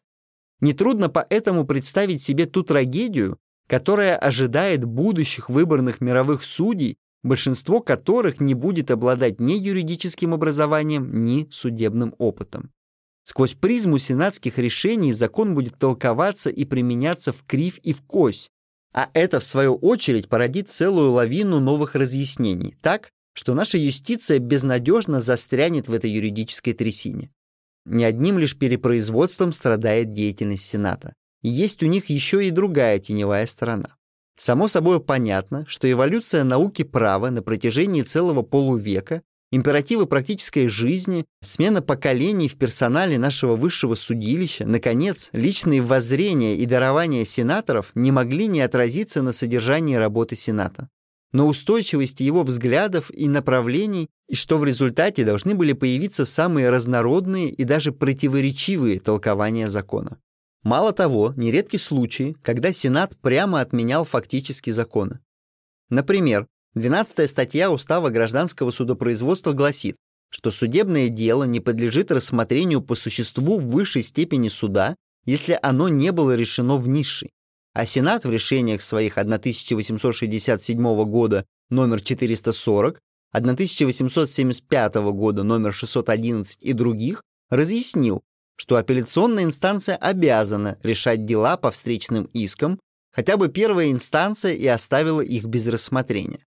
Далее, 895 статья того же устава устанавливает тот общий принцип, что вступившее в законную силу судебное решение обязательно лишь для тяжущихся сторон, а разъяснение общего собрания 1906 года номер 40 провозглашают, что межевые решения обязательны и для третьих лиц. Наконец, четвертый пункт 29 и четвертый пункт 1462 статьи говорят, что иски о восстановлении нарушенного владения не подсудны мировым судьям, когда со времени нарушения прошло более шести месяцев. А решение Сената 1910 года номер 44 признает, что в Закавказском крае такого рода иски подсудны им независимо от периода времени, отделяющего момент нарушения от момента предъявления иска, лишь бы цена последнего не превышала мировой подсудности. Положим, Каждое из этих разъяснений продиктовано весьма солидными соображениями юридического или утилитарного характера, так что законодатель, по всей вероятности, не отказал бы им своей санкции. Но пока известные законы существуют, фактическая отмена их путем комментариев колеблет лишь в населении и в судьях самый драгоценный залог правового порядка – чувство законности. Но даже там, где Сенат остается в границах толкования закона, Решение его по многим существенным вопросам до такой степени расходятся по всевозможным радиусам, что самые законы превратились в какие-то неуловимые призраки. Например, 409 и 410 статья Устава гражданского судопроизводства, трактующие о том, что может быть доказано свидетельскими показаниями и что не может, сделались благодаря потопу от сенатских разъяснений рамками без всякого определенного содержания. В настоящее время состязание сторон на суде сводится главным образом к цитированию дат и номеров кассационных решений. Истец приводит их 5-6 в подтверждение своего мнения, а ответчик высыпает их целую дюжину в доказательство своей правоты. Причем верх одерживает, разумеется, тот, который сослался на самое наиновейшее разъяснение. Юридический анализ, научные положения и самостоятельное толкование духа закона становятся таким образом почти излишними и если и сохранялись еще в судебных речах, то скорее в виде юридических фиоритур, чем деловой аргументации. Дата и номер кассационного решения стали альфой и омегою нашей юриспруденции, полюсами, которым неизменно тяготеет вся судебная практика. Необходимость постоянно докапываться до смысла и цели закона сквозь полувековые наслоения сенатских решений не только непроизводительным образом отнимает и у сторон, и у судов массу времени, но и вредно отражается на умственном складе многих судей.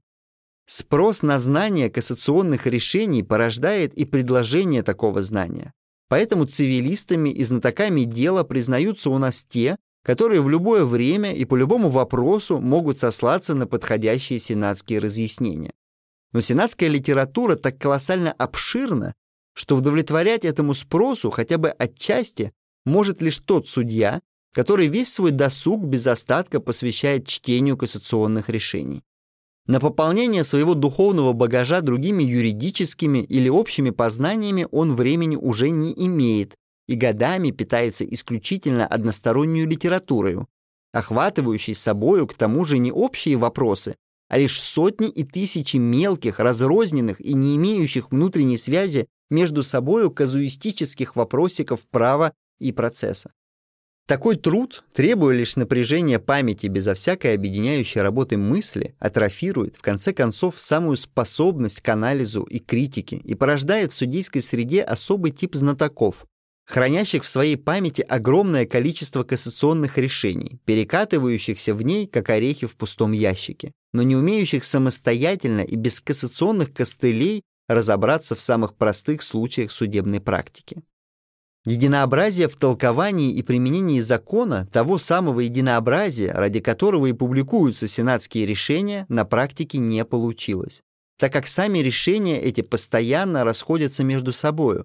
Ясность и доступность понимания положений права и процесса только сильно пострадали от непомерно большого количества самых разнородных разъяснений, Наконец, уровень юридических познаний у судей скорее понизился, чем повысился, ибо изучение казуистики заменило собою ознакомление с широкими течениями юридической мысли. Таким образом, присвоение Сенату дидактических функций привело на практике нашу гражданскую юстицию не к движению вперед, а к регрессу. Виноват ли в этом сам Сенат? Ничуть не бывало. Не его вина, что всем решениям его присвоено бессмертие, вследствие чего они непрерывно нагромождались друг на друга, пока не образовались горы из нескольких десятков тысяч произведений этого рода. Нет равным образом вины его и в том, что мысль его работала не в одинаковых направлениях, не застаивалась на постоянных и единых точках зрения. Наоборот, вечное стремление его к усовершенствованию нашей юриспруденции к замене плохого хорошего, а хорошего лучшим составляет его неувидаемую заслугу. И в общем, и в деталях вся деятельность его по вдумчивой, всесторонней и научной обработке права и процесса в высокой степени ценна и заслужила себе вечную благодарность современников и потомства, и некоторые из его решений представляют собой классические работы по соответствующим отраслям юриспруденции. Отчего же в таком случае произошло то, что в конечном итоге воспитательная деятельность Сената дала столько отрицательных результатов. Да просто от того, что по самому характеру своему она не могла и иметь воспитательного значения, ибо в человеческой памяти могут укрепиться лишь немногие и обобщенные руководящие правила, а не десятки тысяч разрозненных мнений по казуистическим вопросам. Сенатские решения представляют собой лишь великолепный строительный материал для будущего законодательства, и если бы через каждые 5-6 лет они сводились к немногим положениям, признанным наиболее правильными, и наши законы дополнялись и исправлялись согласно указаниям опыта, то мы давно бы уже имели первоклассные кодексы, и наши судьи не находились бы в положении тех китайских ученых, которые тратят всю свою жизнь на заучивание десяти тысяч изречений древних мудрецов. Как невелики ныне залежи сенатских решений, как нетрудно разобраться в хаосе этого сырого материала, время для такой работы все же нельзя пока признать упущенным окончательно. Необходимо только, чтобы законодатель поторопился использовать это юридическое богатство и поскорее приступил к созданию новых кодексов. Еще одно десятилетие и будет уже поздно. Между тем, ныне и частные, и общественные, и государственные интересы слишком страдают от правовой неурядицы, чтобы наше Отечество долго еще могло мириться с данными условиями. Я лично был бы счастлив, если бы моя лебединая песня старого судьи была услышана, и настоящая статья дала толчок к улучшению нашего процессуального законодательства.